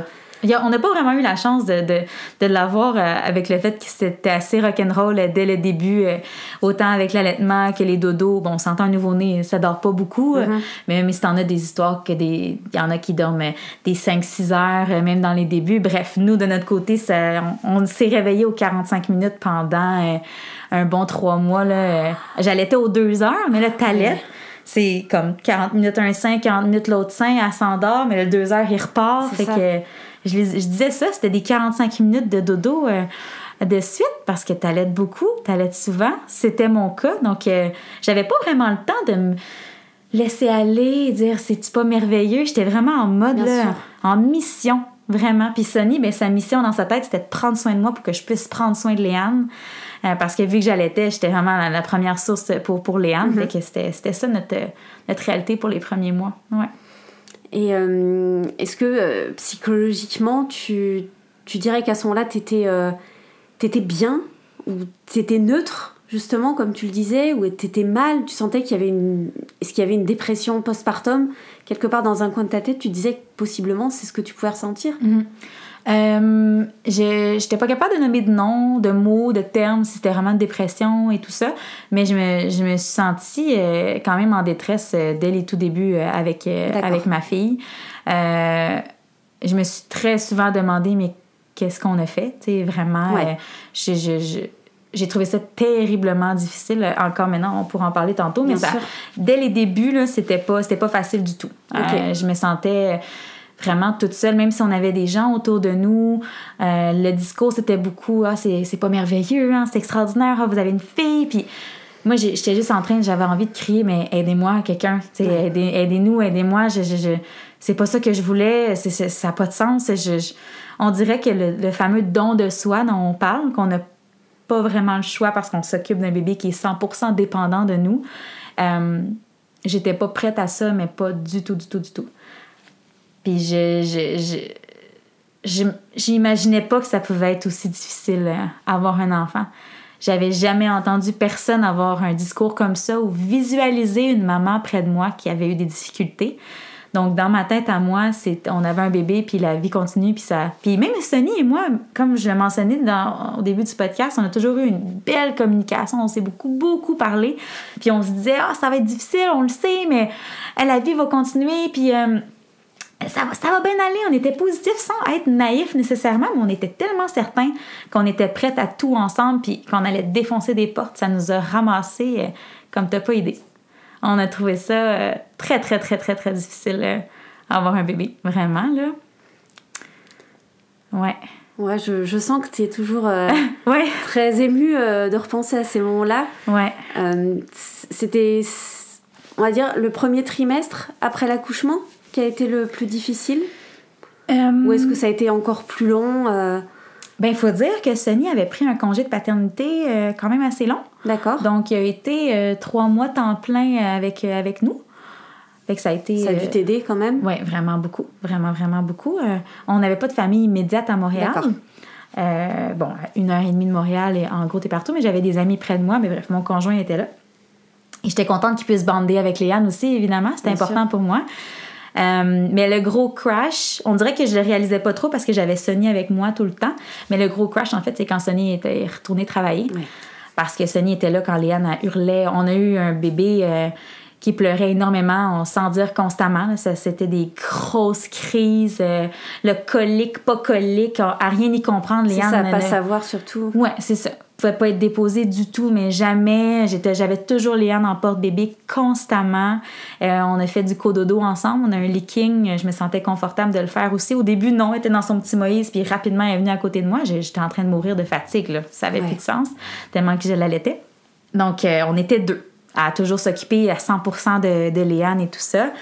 Euh, donc, quand Sonny est retournée travailler, je me suis retrouvée toute seule avec Léane et j'étais pas bien du tout. J'étais pas, j'étais pas bien du tout. Euh, je, je, comprenais pas trop quoi faire. J'étais pas capable d'apaiser ma fille. Euh, Léane a pleuré en se réveillant, pleurait en s'endormant, pleurait tout le temps pour, euh, pour les siestes. J'entendais ma fille, puis je vais le dire, hurler. C'était pas des petits. Bon, je pense que chaque parent, quand on entend son bébé pleurer, c'est jamais très plaisant, mais j'avais l'impression que Léane était jamais bien non plus. C'était des gros cris constamment.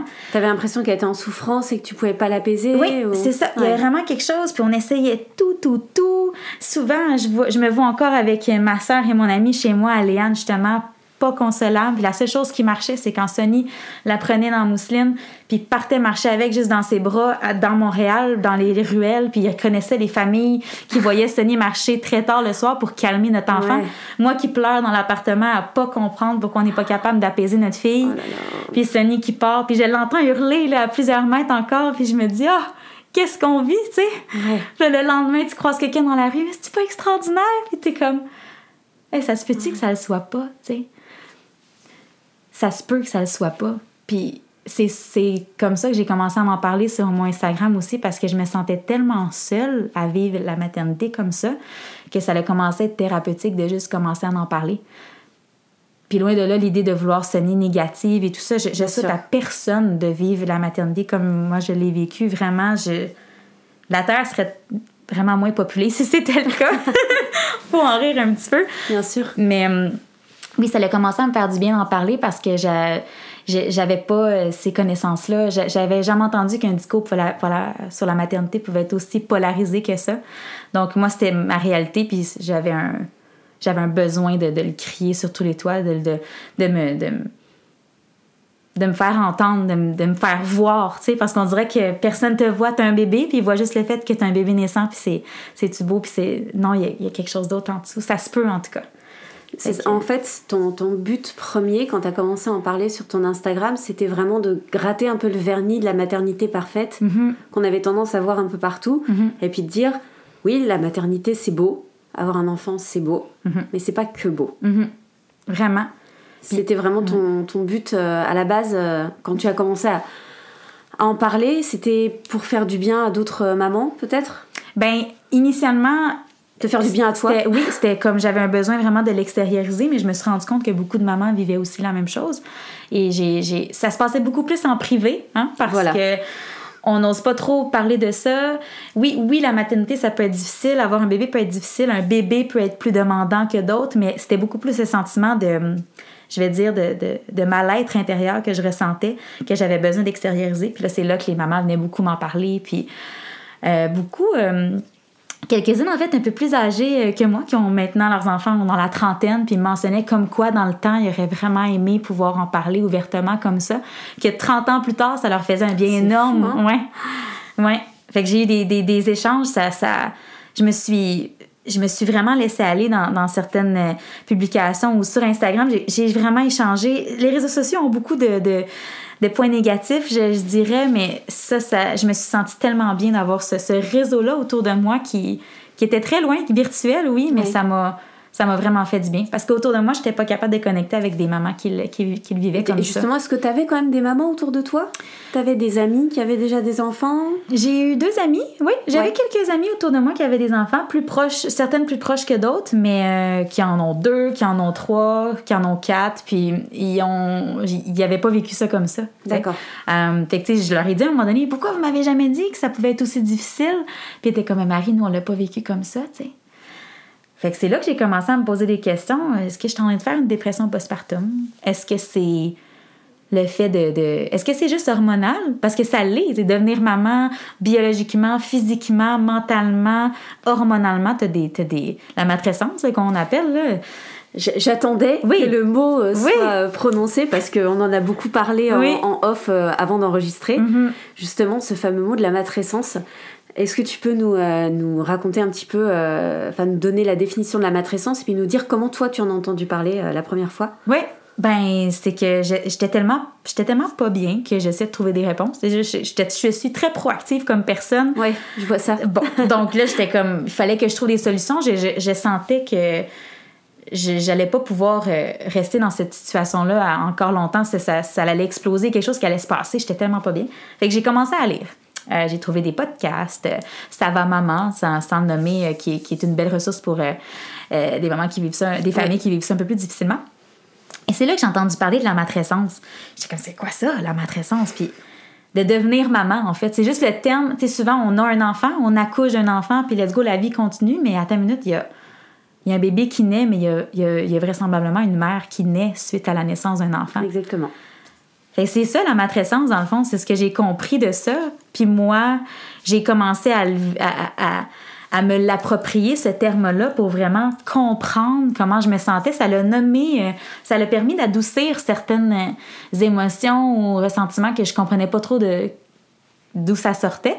Um, fait que ça, ça l'a comme donné une petite, euh, une petite direction à ce qui pouvait se passer dans ma tête, sans nécessairement adoucir parce que la situation ne changeait pas. Mais je pouvais comprendre que hey, c'est, ça qui se passe en ce moment. C'est que j'essaie d'apprivoiser mon, mon, nouveau rôle ou ma nouvelle vie qui est que je suis devenue maman. j'avais beaucoup l'idée que j'allais, j'allais rester moi-même je, vais avoir un bébé, mais je vais continuer à vivre ma vie. Marie-Stéphanie va rester Marie-Stéphanie. La vie continue. Comme je mentionnais avec Sonny, notre couple, on va rester nous, on va rester fort, let's go, on avance.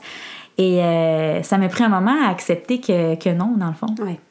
Qu'on on devient, sans dire qu'on s'oublie complètement, sans dire que l'autre personne n'est plus, mais hum, pour ma part, je, je veux vraiment dire qu'on devient quelqu'un d'autre. On, ça nous change d'une certaine manière, la maternité, oh, ça peut être très intense, ça peut, ça peut l'être moins aussi. Mais je pense que c'est important de nommer qu'il y, y, a, une nouvelle personne qui va naître suite à ça. C'est inévitable. Mais j'étais pas au courant de ça. Voilà. Est-ce que tu penses que dans toutes tes, euh, toutes tes préparations, toutes tes lectures, tu, tu, disais tout à l'heure que tu es quelqu'un de très proactif, est-ce que tu penses que si jamais tu avais eu une ressource qui explique ce changement justement profond de, de ta personne, au moment où tu allais avoir un enfant, est-ce que tu penses que ça t'aurait aidé à te préparer ou en tout cas à, accueillir ces émotions que, qui sont rentrées dedans, comme tu l'as dit tout à l'heure? Oui. Euh, écoute, j'aurais pas pu savoir comment que ça, ça serait passé, c'est sûr, mais je pense pertinemment que je l'aurais vécu moins difficile. Parce que tu aurais su déjà que ça pouvait arriver. J'aurais su que ça pouvait arriver. Oh, oh tu sais, de pas connaître le terme OK, de, de de pas savoir exactement qu'est-ce qui peut se passer, oui, c'est sûr, on le sait pas, mais de. En gros, ça peut englober le fait que hey, ça se peut que ça soit difficile quand tu vas devenir maman. Fait que oui, si j'avais juste eu ça sans trop savoir pertinemment quelle était la, qu'est-ce qu'était la matrescence ou vraiment de quoi de précis, je pense pas, mais juste d'avoir entendu parler que ça pouvait se passer autrement que de juste euh, être sur un nuage. Vraiment, j'espère qu'il y a d'autres mères qui ont entendu, que qui ont vu des mères avoir plus de difficultés pour avoir juste un peu plus la puce à l'oreille, tu sais. Mais moi, de mon côté, j'étais dans le néant total.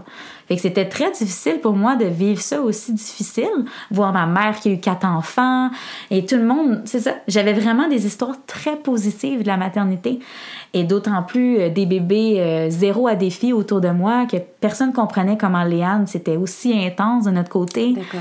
Léane, elle se faisait des, des plaies, euh, était dans le banc d'auto quand elle pleurait, même si on mettait des petites mitaines, elle, les enlevait, elle se graffinait le visage tellement qu'elle était en rage quand elle voulait pas être dans son banc de bébé. On pouvait pas sortir de la maison si on voulait prendre l'auto. J'ai l'impression, il y en a qui vivent avec des bébés malades, et on a tous nos défis, là, bien sûr, bien sûr nous, là, on a l'impression qu'on a tous vécu les difficultés qu'on pouvait vivre avec un, avec un, bébé. On, ouais, c'était très, très, très exigeant. Une chance qu'on ait eu du monde autour de nous pour regarder notre enfant, euh, que ce soit quelques minutes ou quelques heures. Mais encore une fois, Léane, elle pleurait tellement fort tout le temps qu'on n'était pas nécessairement à l'aise de la laisser aux gens aussi. Fait qu'on se sentait très seul euh, là-dedans. Puis on m'a parlé finalement d'une ressource. Bon, là, nous, on est à Montréal. Euh, euh, des ressources, les haltes garderies, avec des répits pour les parents. Fait qu'on est allé à la halte. On, ils ont commencé à, à garder Léane quelques minutes, quelques heures. Puis c'était une fois par semaine. Et à chaque fois que j'arrivais là-bas, je pleurais. je pleurais constamment. J'étais tout le temps en pleurs jusqu'à ce que Léane ait trois mois. C'était des pleurs constants tout le temps, tout le temps. Euh, fait que bref, vous avez le portrait qu'on a vécu ça très intense de, ben mon côté. Je trouve ça vraiment, euh, vraiment pertinent que mm. tu, tu, fasses ça sans filtre, justement, parce que euh, ouais. on a besoin dans ce genre de témoignage. Ouais, de pas avoir peur de le dire Exactement. J'ai, le Sonny était au courant et tout ça, il le voyait, mais encore une fois, c'est, peut-être tabou aussi, la dépression postpartum, parce que j'en parlais, j'en ai même parlé à mon médecin. Puis elle était comme, tu sais, Marie, t'as eu un, un, bébé en, en pandémie, euh, faites-en pas, ça va peut-être se placer. C'est comme, je sais pas si justement ma personnalité proactive, j'allais chercher des solutions, des ressources, c'était peut-être pas le portrait typique de dépression postpartum. Avec, euh, ouais, ouais. Parce qu'encore aujourd'hui, parenthèse, j'ai jamais eu le diagnostic de dépression postpartum. J'en ai parlé à mon autre médecin. J'ai parlé avec mon médecin qui m'a accouché et mon médecin de famille et j'ai jamais eu le portrait euh, on m'a jamais dit, ben oui, tu fais une dépression euh, postpartum, mais je pense qu'il faut pas dévaloriser le sentiment qu'on a en, arrière. C'est important, tu sais. J'étais pas à la recherche de rien en particulier, de donnez-moi des médicaments, quelque chose. J'étais toujours un peu à la recherche de comprendre les, les mal-être que je vivais. Euh, puis c'est quand. Euh, tu m'as posé la question euh, tantôt quand est-ce que ça allait commencer à moins bien aller? C'est quand Sonny est retourné au travail. j'ai fait une grosse crise de panique avec Léane dans mes bras. J'étais plus capable de, respirer, dans le fond. Sonny, il était là ce matin-là, mais c'est qu'il avait recommencé à travailler. J'ai vraiment comme. J'étais plus capable de respirer. Léane qui pleurait. C'était la perspective de. Oui, oui j'ai j'étais plus là, j'étais plus capable de, de, prendre un souffle. Léane, à ce moment-là, elle avait pleuré toute la matinée. J'avais réussi à l'endormir, puis j'avais Léane encore une fois contre moi. Puis je me disais, mais quand tu vis une situation difficile, t'as l'impression que ça va jamais se terminer. Puis à ce moment-là, je me disais, mais je, je, je peux plus, j'ai la misère à, manger, j'ai la misère à faire mes, mes, mes activités. J'avais tellement Léane, bref, je me suis mis à paniquer. Puis à ce moment-là, j'ai rentré. Sonny l'a senti, Sonny, il dormait, il n'y avait pas un son dans l'appartement. Sonny était dans la chambre en train de dormir. Il a ouvert la porte. Il a comme senti une émotion derrière. J'étais même pas encore en train d'aller le voir. Puis il m'a vu. J'avais les yeux exorbités de. J'étais en train de, paniquer et tout ça. Il m'a pris Léane. Puis on s'est pris dans nos bras. On est les deux. On a pleuré parce qu'il voyait que j'étais en train de crasher vraiment bas. Puis on a vraiment beaucoup, beaucoup pleuré ce matin-là. Un peu euh, en deuil de comme nos premiers mois de, de, de, parents sont très, très difficiles. On ne les a pas vécus sur un nuage. Hein. Ça se passe vraiment pas comme on pensait. Hein. ça, on a trouvé ça vraiment... Euh, ça nous faisait beaucoup de peine. Puis à ce moment-là, Sonny a décidé de rester à la maison avec moi, dans le fond. Ah, OK. Il n'est pas retourné travailler. Il y avait le chômage qui était possible avec la construction aussi. Ça l'a comme bien à donner. Financièrement, il faut en parler. Hein? C'est pas toutes les familles qui peuvent se le permettre et tout ça. Euh, j'avais mon, congé maternité euh, du Nord, fait que j'avais un certain, certaine finance. Mais bref, on a pu se le permettre. Sonny a décidé de rester à la maison euh, avec moi. Donc, ça, c'était quand Léane, avait, trois, mois. À ce moment-là, elle avait trois mois. Et donc, Je... Sonny a pu rester combien de temps en plus avec toi? Est resté, il est resté tout le temps? Oui, il est resté jusqu'à ce que. Jusqu'à ce que. Mon Dieu, je pense que Léane, elle avait, elle avait un an. Oh, wow. Il n'est jamais retourné travailler. Il a fait des petits, des petits jobins d'un bord puis d'autre et tout, juste pour son, son bien-être euh, mental. Mais euh, jamais j'aurais jamais j'aurais demandé ça à Sonny. ça nous rentre dans la tête de ben c'est ta job, t'es maman, euh, le père retourne travailler. Le système est comme ça. soit que c'est un ou l'autre qui reste à la maison ou t'envoies le bébé à la garderie. Mais bon, moi, il n'y avait pas moyen que je recommence de travailler. Fait que c'était ça notre situation. J'aurais jamais pensé demander à Sonny reste avec moi, j'en peux plus. sais. Fait que ça soit lui qui me le propose, ça me comme choquée, là, tu te sens pas bien, tu te sens pas une bonne mère, à quel point j'ai besoin que mon chum reste avec moi pour s'occuper de ma fille. Et ça le, ça, je, dis encore aujourd'hui que ça m'a sauvée à ce moment-là. Je sais, je sais pas où je serais si Sonny avait pas décidé de s'occuper euh, de ses filles à la maison. De ses... c'est beau. Oui. C'est vraiment beau. Oui. Il a été à la maison, puis on a, on n'a pas arrêté deux secondes de s'occuper de Léane. On était les deux ensemble, puis on n'a on jamais arrêté de de vivre des grosses journées à pas beaucoup dormir. On on, on, sait pas à quel point un manque de sommeil peut affecter notre santé mentale. Eh là. Hein, t'as une nouvelle ah. maman ou t'as, un bébé aussi, tu le sais là, à quel point c'est exigeant. Donc, on, encore une fois, Léane a maintenant 18 mois, puis les, les dodos, c'est encore un, défi aussi. Donc, euh, une chance qu'on a été les deux à, survivre euh, ensemble à tout ça, parce que c'était, euh, ça a été très, très, très exigeant. Est-ce que tu considères que bah, plutôt que de te poser la question, euh, est-ce qu'à à quel moment ça a commencé à, aller mieux, dis-moi comment vas-tu aujourd'hui mm. Comment tu vas Comment va Sony Comment vous allez dans votre vie de couple et dans votre, euh, dans votre vie de famille, là maintenant, aujourd'hui? Euh, On va mieux. J'ai l'impression. bien. Ouais. J'ai l'impression que ça fait vraiment plusieurs mois que je dis que ça va mieux, mais je suis pas capable de dire que je vais bien, que à 100%, euh, comme tantôt rapidement au, début du podcast, tu me l'as demandé, je me sens bien, je me sens bien au moment présent, mais quand on pense à la maternité et à notre couple en tant que tel, euh, on va mieux. On... Ça allait commencer à mieux aller quand Léane avait neuf mois. On a vraiment vu une différence, euh, que ce soit dans ses crises, parce que Léane, justement, c'est ça qui a été très difficile pour nous mentalement, c'est que Léane était constamment en train de, de, pleurer, de hurler tout le temps, tout le temps, tout le temps. J'avais l'impression que je faisais juste entendre ma fille hurler.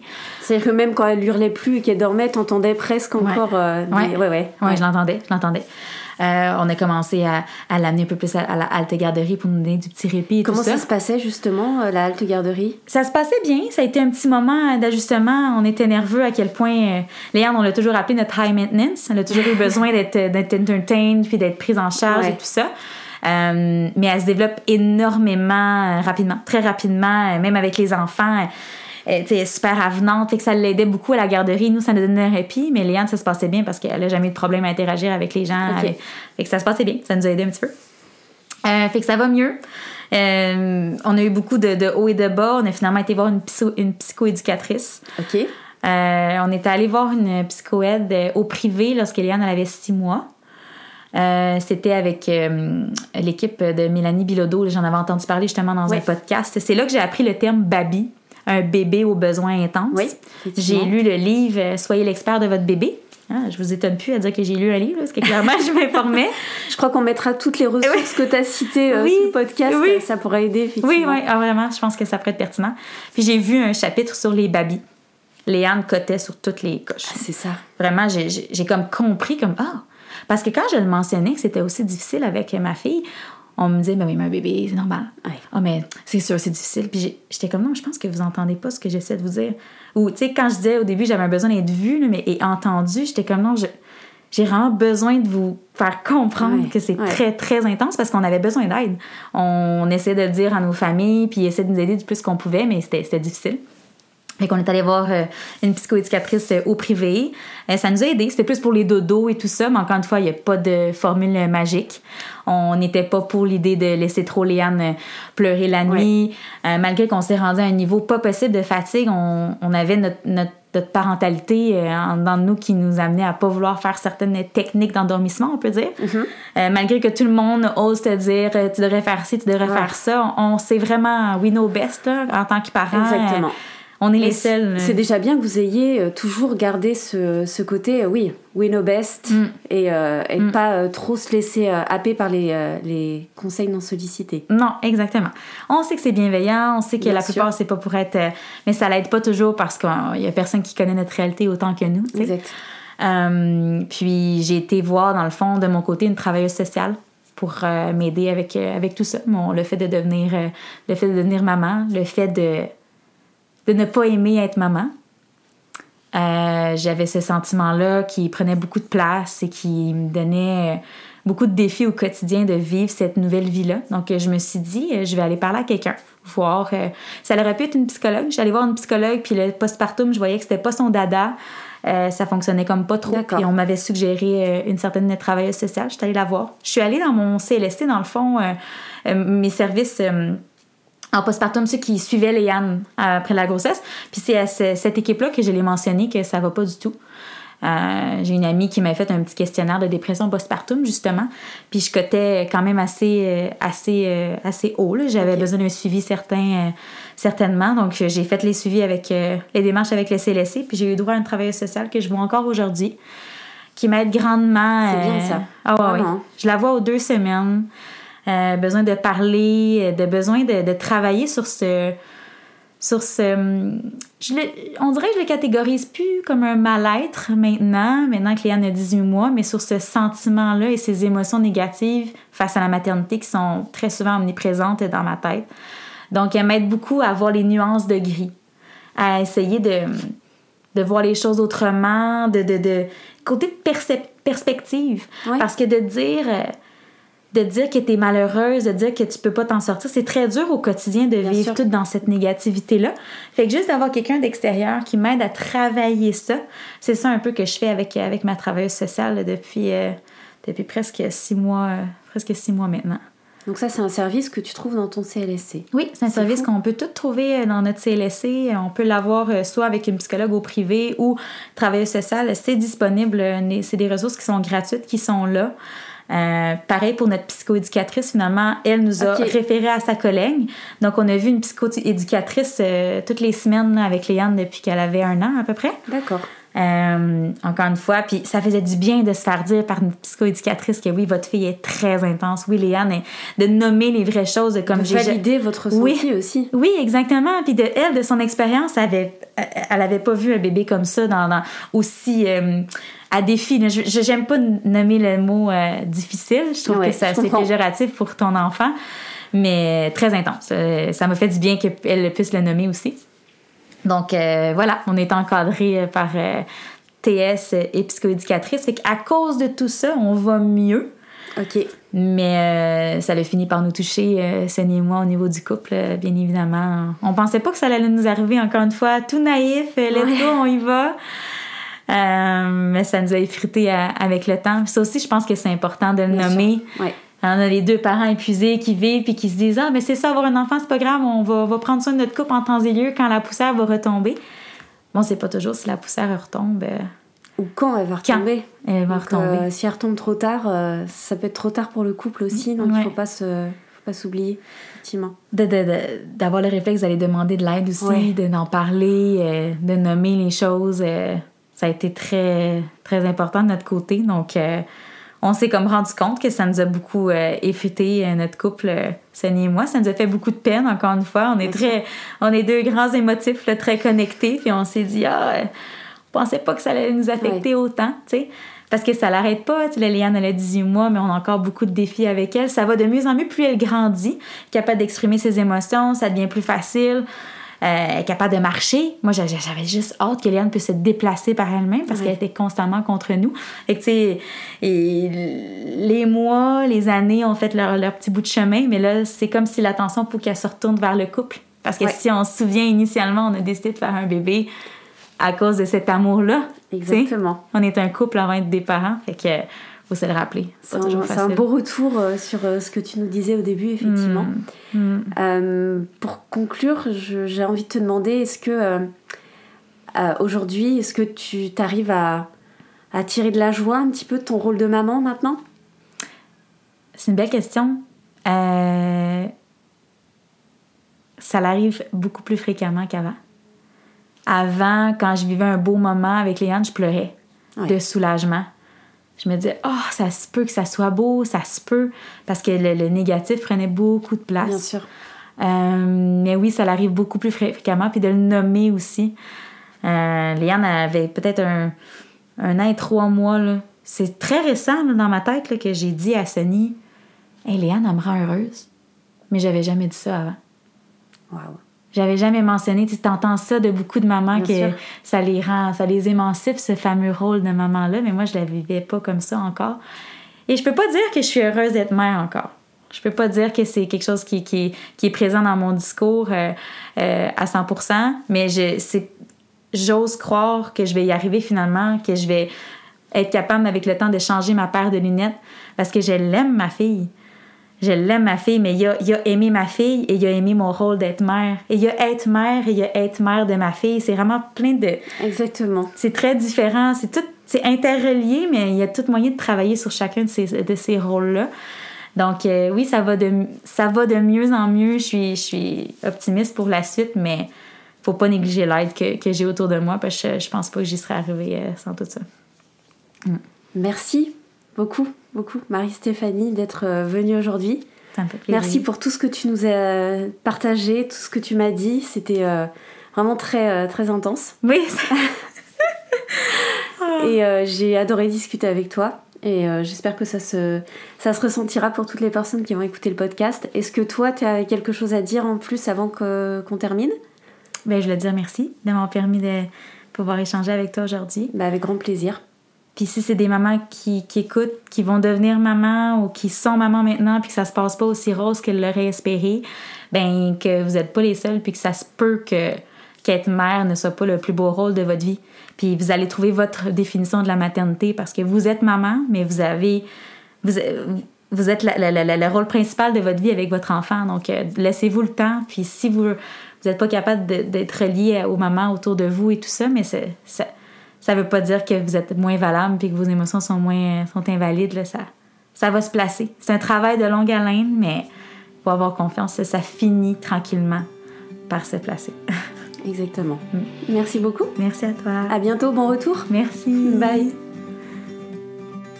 Merci à vous d'avoir écouté cet épisode de Café Froid. S'il vous a plu, n'hésitez pas à vous abonner afin d'être notifié de la mise en ligne des prochains épisodes. Vous pouvez également nous laisser un commentaire ou une note. Cela nous permettra de gagner en visibilité et ainsi de toucher encore plus de personnes. Merci pour votre écoute et à très bientôt.